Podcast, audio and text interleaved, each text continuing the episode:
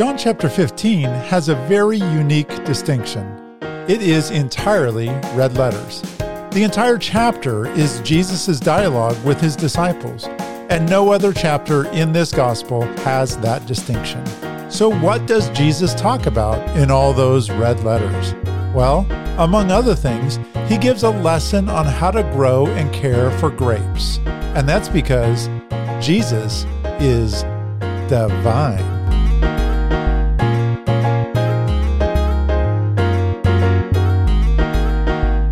Welcome to episode 20 Divine and the Branches.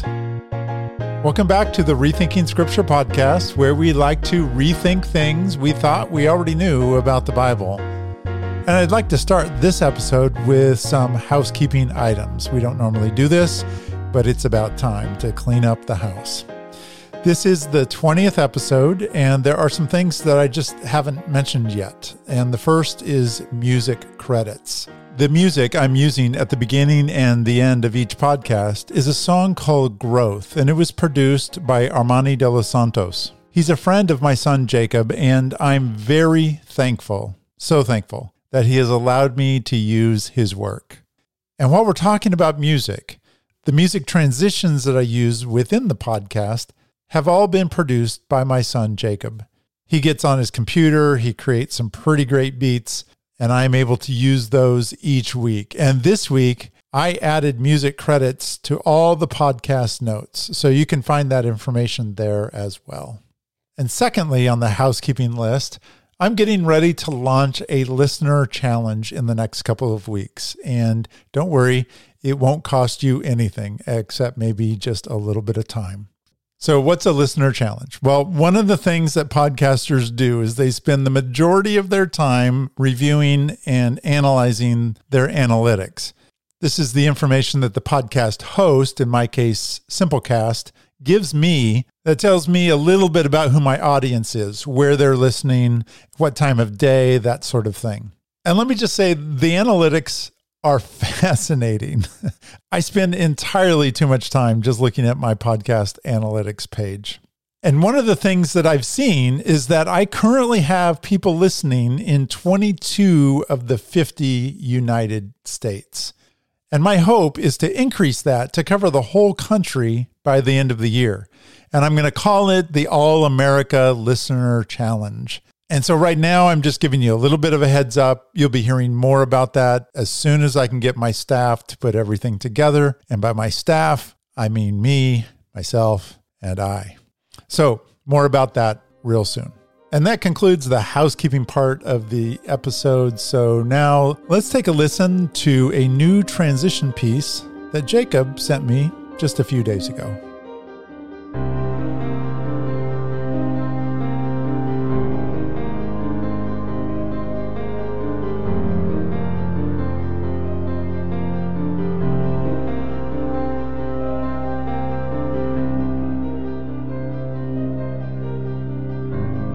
Well, this week we continue our chapter by chapter progression through the Gospel of John.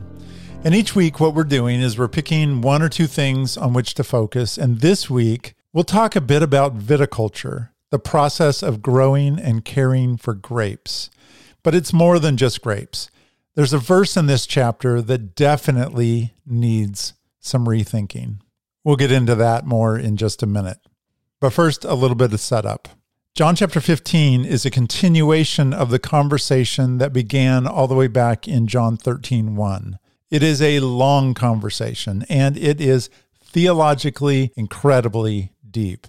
It builds on many ideas that are presented in other places in the New Testament. And like I mentioned in the opening, it's 100% red letters. The entire chapter is red letters. And it's the only one like that in the book of John.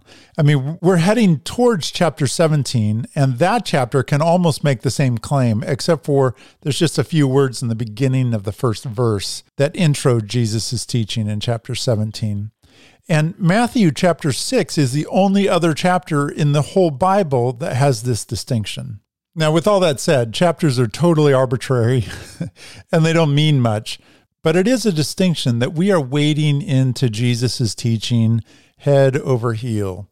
And so it's important to start out this chapter with an understanding of where he's headed. And we're going to be spending the majority of our time in the first few verses of chapter 15. So let's just dive in and take a look at these first few verses. Chapter 15, verse 1 starts out I am the true vine, and my Father is the vine dresser. And again, I'm in the NASB version. That's the standard version that I usually work from. And they have chosen to describe the Father's role in this description as the vine dresser. But sometimes that word for vine dresser is translated in a more generic term like a gardener or a farmer. And in fact, Wycliffe's old translation uses a great term, earth tiller, where earth is spelled E R T H E and it's hyphenated. And while those more generic terms are used in different translations, gardener, farmer, earth tiller, the context of this passage in Jesus' teaching suggests that we're talking about somebody that takes care of vines specifically. So, vine dresser is probably the most specific and best translation to be used. And now, just a bit about vines. So, I've mentioned it before. I live in Oregon's Willamette Valley, and we have become known for our grapes in recent years. Well, that's not exactly true. We have become well known for our wines, but those wines come from grapes. So someone could be at my house and drive in almost any direction from my house and spend all day looking at hills covered in vineyards. But even though I'm surrounded by this stuff, that doesn't mean I know much about it. So today, we'll see what Jesus has to say about the care and maintenance of vines and how he uses that analogy for those who are attached to him through faith.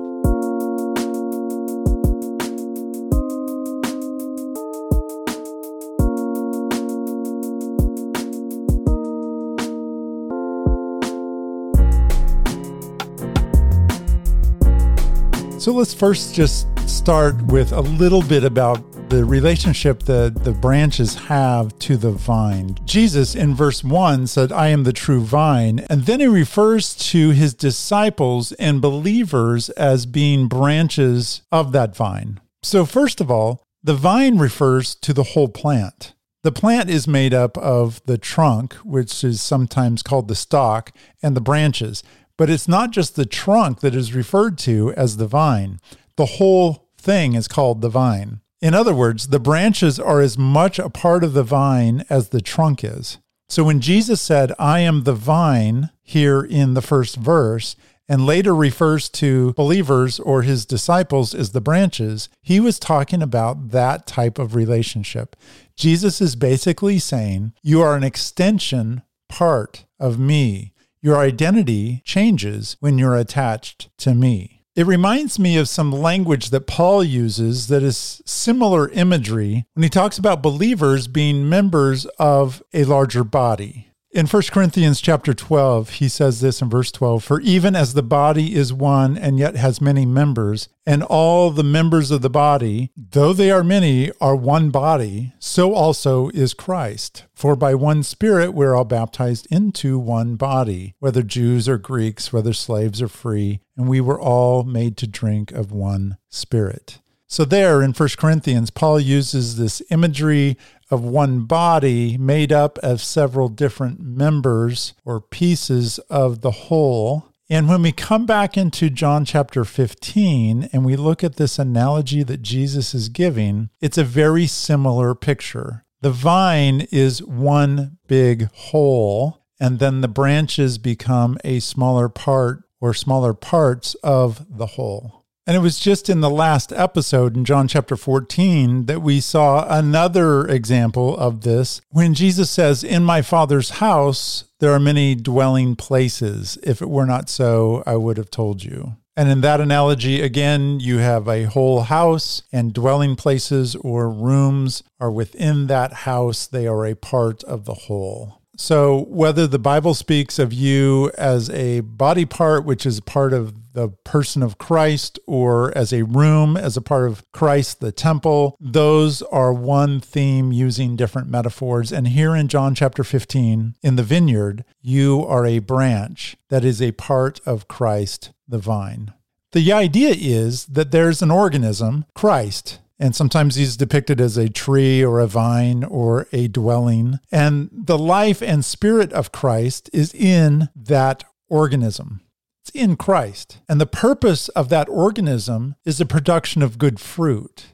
And so, to the extent that people are attached to that organism of Christ, they too then become producers of good fruit through their association with the larger whole. And that's what we see here in John chapter 15. Is there's a whole lot of talk about production of fruit. So when Jesus says, "I am the true vine and my Father is the vine dresser," he is describing a relationship that those two have regarding the production of fruit in the vine. And in a description of care of the vine, how does God take care of those who are in Christ to encourage growth or fruit production? And this leads us into the second verse in John chapter 15. And this is the one where all the problems are. It's a problem of translation mostly. As we've talked about in earlier podcasts, coming from one language, either Greek or Hebrew, into any other language is a difficult process, and it's never going to be a perfect thing. What we have is an unfortunate description that ultimately has some theological consequences. So let me just read it out of the NASB, and then we'll take a look at some other versions. John 15, 2. Every branch in me that does not bear fruit, there's that fruit bearing aspect he takes away. And every branch that bears fruit, he prunes it so that it may bear more fruit. Verse 3 You are already clean because of the word which I have spoken to you. Abide in me, and I in you, as the branch cannot bear fruit of itself unless it abides in the vine. So neither can you unless you abide in me. And you may have uh, heard some of that abide language. We're going to focus on how much abiding Jesus talks about. But that abiding that shows up in verse 4 and again in verse 5, in verses 6 and 7 and 9 and 10. It's all throughout this first part of the chapter. That abide in me language begins here in verse 2 because it says, every branch in me. He doesn't use the abide word, but he uses the in me distinction. And so he's talking about branches that are attached to him. And in the analogy, that just means that they are believers. They are attached to Him through faith, a faith relationship. And so every branch, every person that is attached to Jesus through a faith relationship that does not bear fruit, what happens to that branch? The answer to that is highly important. And it's unfortunate that we haven't done a better job of translating and describing what it is that happens to people that are attached to Jesus through faith that don't bear fruit. Well, in the NASB, it says, He takes away. Every branch in me that does not bear fruit, He takes away. And that just seems like He takes it away to a different location. Well, that's what the NASB says. Let's take a look at some of the other translations. The ESV also has takes away, as does the New King James Version. The King James has taketh away. Some versions just uh, come out and get a little more aggressive with it, says that he removes those branches. But the most unfortunate translation, in my opinion, is the NIV. Both the 1984 and the updated version of the NIV reads this way He cuts off every branch in me that bears no fruit. And the unfortunate part is the word in the Greek does not mean to cut off. John, the author, knows Greek words that mean cut off. He uses one later in John 18, verse 10. You might remember that Simon Peter has a sword in the garden, and what does he do? He drew it and struck the high priest's slave and cut off his right ear. The, the cut off there is the more common word used in the Greek for that action. But back in John 15, 2, John chooses a word that means take away, to take up, or to pick up.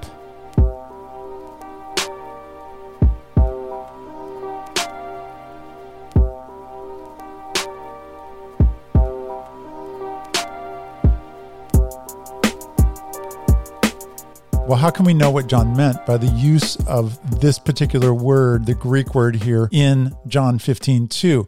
Well, one of the ways that translators look at things like this is they ask the question Did John use that particular Greek word anywhere else in his gospel? And the answer to that is yes. And so let's just revisit uh, two or three of those to give an idea of when John used this word to uh, lift up or to take away, how has he used that in his gospel and other places? The first time was in John 5 8. If you remember in John 5, you've got a man at the pool of Bethesda and he is sick and he's laying on a mat and he gets healed that day. And in John 5 8, Jesus says to that man, Get up, pick up your pallet, and walk. And the Greek verb behind pick up your pallet is the exact same word that he's using here in John 15 2, pick up. Also, in John 8, verse 59, the last verse in chapter 8, Jesus is in the temple and he's done a remarkable job of making people really mad at him.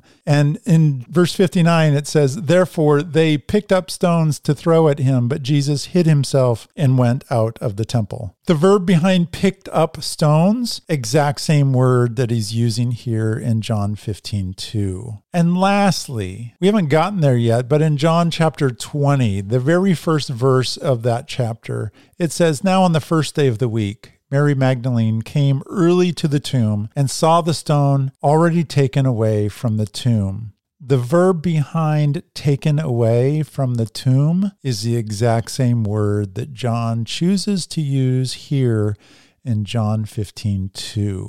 The idea of cutting something off here, a branch or a part of the vine, because it's not producing fruit, is not what John is trying to communicate. And the NIV's choice to translate that as cut off is just unfortunate. But even take away a more appropriate translation of that Greek word, that verb, is still maybe a bit confusing. And it's here where we're going to just need to talk about how to grow grapes a little bit. You might have a picture of modern vines in your head that includes maybe stakes and wire holding the vines up. But in ancient Palestine, the vines were laid on the ground during the winter months to protect the plants. And as the plant matured and developed new branches, the vines would be lifted up from the ground. Because if they didn't do this, the branches would drop small roots of their own and they would become less dependent upon the stalk or the trunk. And it's here where I'd like to bring some information in from the Nelson's New Illustrated Bible Commentary. And I'm somewhat familiar with the people that were involved with this. Earl Radmacher, I've talked about him in previous episodes. He was one of my professors, he was the general editor. Ron Allen did most of the Old Testament work, and H. Wayne House, another of my professors, contributed to the New Testament. So I'm going to be reading out of that commentary. But a lot of this information I heard firsthand from the people that wrote it when I was taking classes in my master's program. Here's the note out of that commentary for John 15, 2 and 3. Every branch is said to be in Christ. Paul uses the phrase in Christ to speak of a Christian's legal and family position as a result of God's grace. The emphasis of in me in this passage, however, is on deep, abiding fellowship. So Jesus' purpose was to move his disciples from servants to friends. We see that in verses 13 through 15 of this chapter. Skipping ahead just a little bit uh, to the comments that they have about every branch and producing fruit and this taking away, this verb that we've been talking about. Uh, here's what they say about that No plant produces fruit instantaneously. And I'll just break away. That seems obvious, even if we haven't been people that have grown vines of our own. We just know that you don't plant a vine and expect to get fruit the very first year off of those vines. In fact, there's usually a long maturing process before good grapes are actually starting to be produced. Back to the commentary, it says this Fruit is the result of a process. Such is also the case with believers. Those who are not bearing fruit, the vine dresser takes away, which has its basic meaning to lift up. And that's what we saw when we went to visit the other passages where John used that verb, right? Okay. So back to the commentary, they're going to explain a little bit about the productivity of this Palestinian vine growing process. When the winter weather was over and the time for productivity was approaching, the vine dresser would move through the vineyard, lifting the branches from the ground where they had been the entire winter and propping them up with stakes where they would receive some of the warmth of the sun. The heat promotes the ripening of the fruit. Furthermore, by getting the branches off the ground, it keeps them from sinking many tiny roots directly from the branch into the surface of the soil where the moisture is not sufficient to produce anything but hard, sour grapes. And I'll break away from the commentary because I remember Dr. Radmacher actually telling the story of when this truth came to light in his life. He told the story of a trip that he was leading to Israel. And when they were on the ground in Israel, if you've ever been on a trip, you know that there's a lot of time in the bus where some teaching usually takes place. People get on the microphone and they do some teaching about some aspect of what they're about to see or what they just saw. And it was during one of these teaching times that Dr. Radmacher had the microphone and he was standing at the front of the bus and he was talking to the people on the trip. And they just happened to drive by a vineyard. And Dr. Radmacher looked out the window. He saw the vineyard and he yelled over the loudspeaker, Stop the bus! and they slammed on the brakes and pulled over to the side. And Radmacher got everyone off the bus and took them over to the vineyard and he showed them how the vines were laying on rocks. One of the things they didn't have a lot of in ancient Israel was wood. We think of Jesus as a carpenter, but it's really, he was a stonemason. That's the Greek word behind the description for what he did with his hands. He worked with stone. There's rocks everywhere in Israel. And in ancient Palestine, they used rocks to lift up and prop up grapevines, get them away from the ground. And this is what Dr. Radmacher saw that day on the bus when he pointed at it and he says, That's John 15, 2, right there. And everybody on the bus was like, What? What are you talking about? and then he went on, obviously, to explain.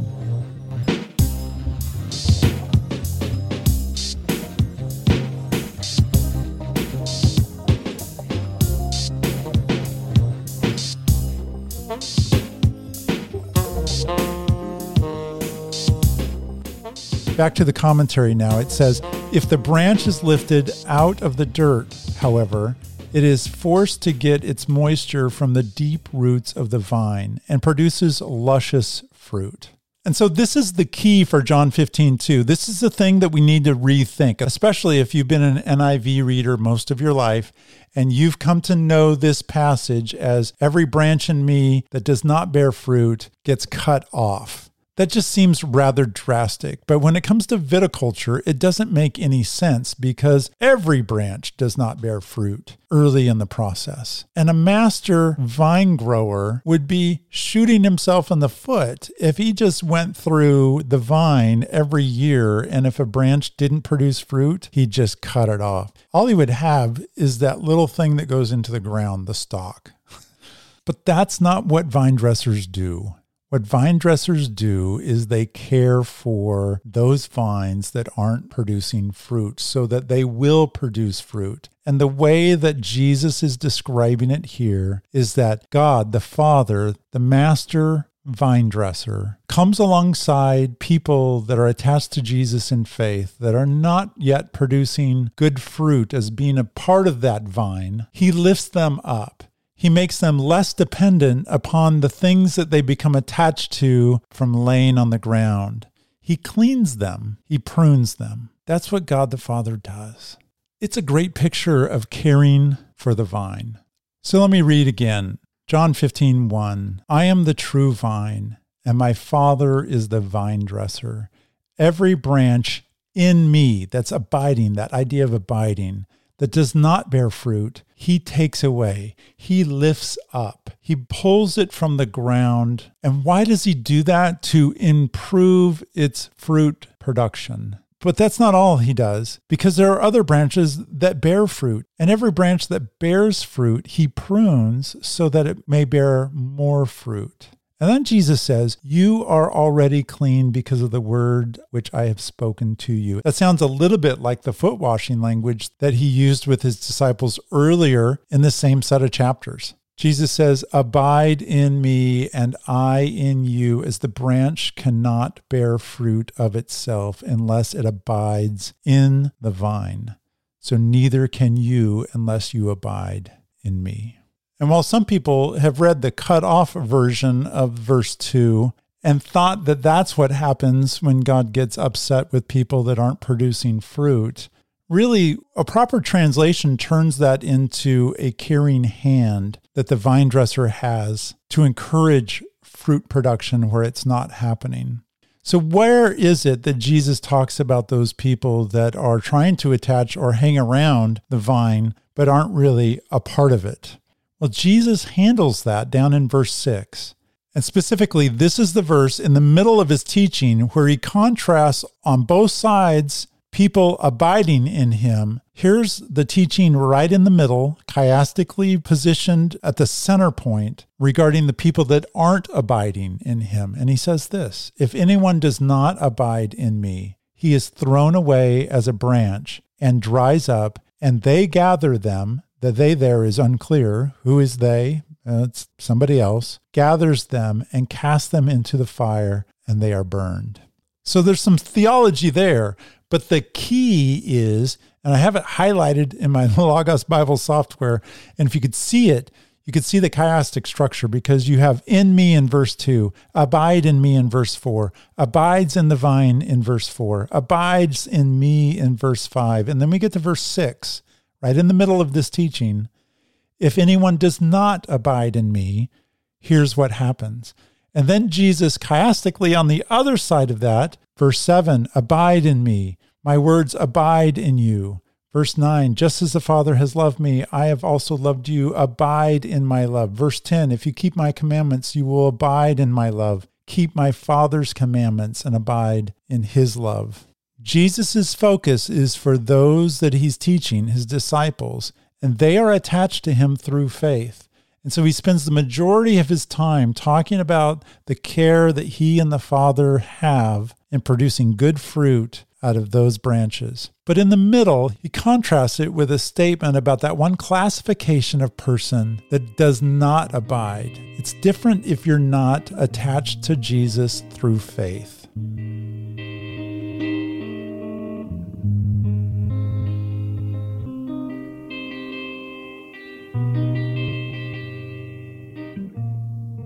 So we've got a bit of viticulture out of the way, but let's talk about the theology of the picture just a bit.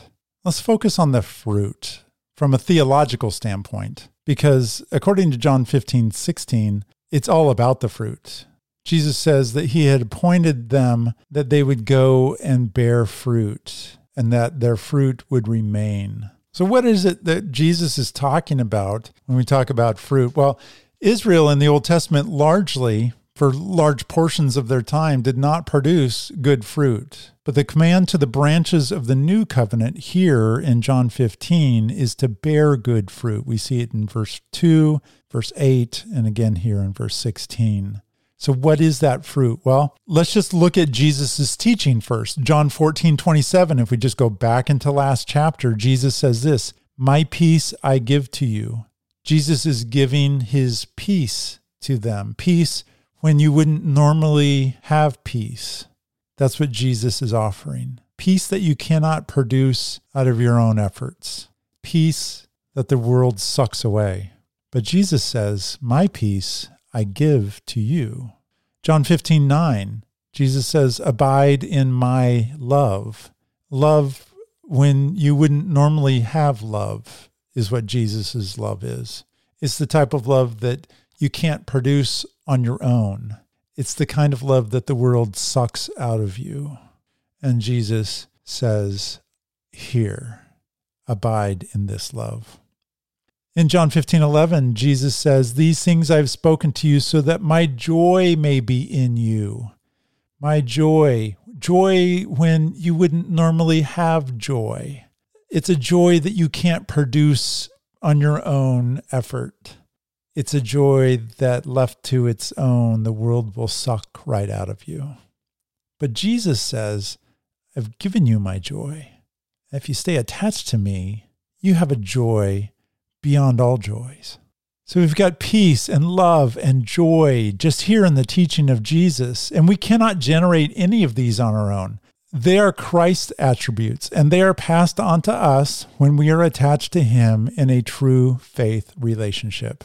And you might recognize these as uh, fruits of the Spirit from Galatians 5. Just hop over there to Galatians 5:22, but the fruit of the Spirit, what is it? What's the beginning of that list? Those of you that memorized it for whatever program you were in in church. But the fruit of the Spirit is love, joy, and peace, among a lot of other things that are listed there patience, kindness, goodness, faithfulness, gentleness, self control. Those are fruits of the Spirit. But notice what he started with love, joy, and peace. And these are the three attributes that Jesus, on the night of his arrest, says, I'm giving you these things. And all you need to do is abide in me, stay connected to the vine, and you will have access to these fruits, and they will begin to display in your life.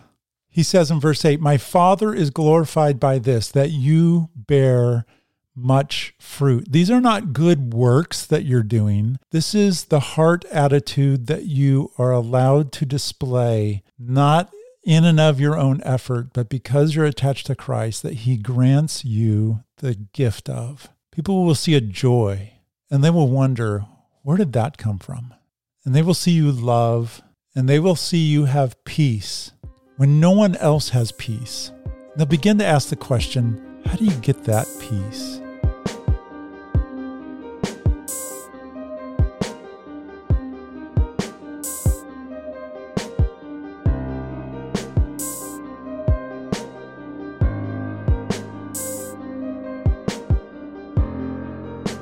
John chapter 15, Jesus gives us a beautiful analogy of a vine and its branches and the relationship that those have with each other in the production of fruit. He's even given us a great picture of what that fruit looks like, where it comes from, and how it's developed. But you might wonder what would the world's response be when someone produces fruit like that? I mentioned earlier that all these aspects that Jesus is willing to give to us, they're things that the world likes to suck out of you. Well, what's the world's response when you display something within it that it knows nothing about? Well, Jesus actually even answers that question. Let's just look at verse 18. If the world hates you, you know that it has hated me before it hated you. If you were of the world, the world would love its own. But because you are not of the world, but I chose you out of the world. Because of this, the world hates you. And that makes sense. If we go into the world and we're producing fruit in the idea of peace and love and expressing joy that the world knows nothing about, the world's not going to like that. Well, it's a good reminder for everyone, even for me. I, I look at my own life and I ask myself the question what kind of joy am I expressing do I have peace that the world knows nothing about? And if not, what is it that the Father will be lifting me away from to make my fruit production in that area a little more profitable? Good questions out of John chapter 15. We've learned a lot about growing grapes, and we've even learned more about how Jesus and the Father interact with us when we're attached to them through faith. It's a good picture. Well, that's all I've got for today. And just a reminder that at rethinkingscripture.com, you'll find much more about Jesus' teaching here in these three chapters, and you can look it up under the Bible Studies tab at the website. In the next episode, we'll move even further into Jesus' discussion with his disciples the night of his arrest, and we'll examine what it means for the world to have its hour. But we'll contrast that with the idea that the Lord has his day. Thanks again for listening, and please take some time to rate, review, and recommend to your friends the Rethinking Scripture podcast.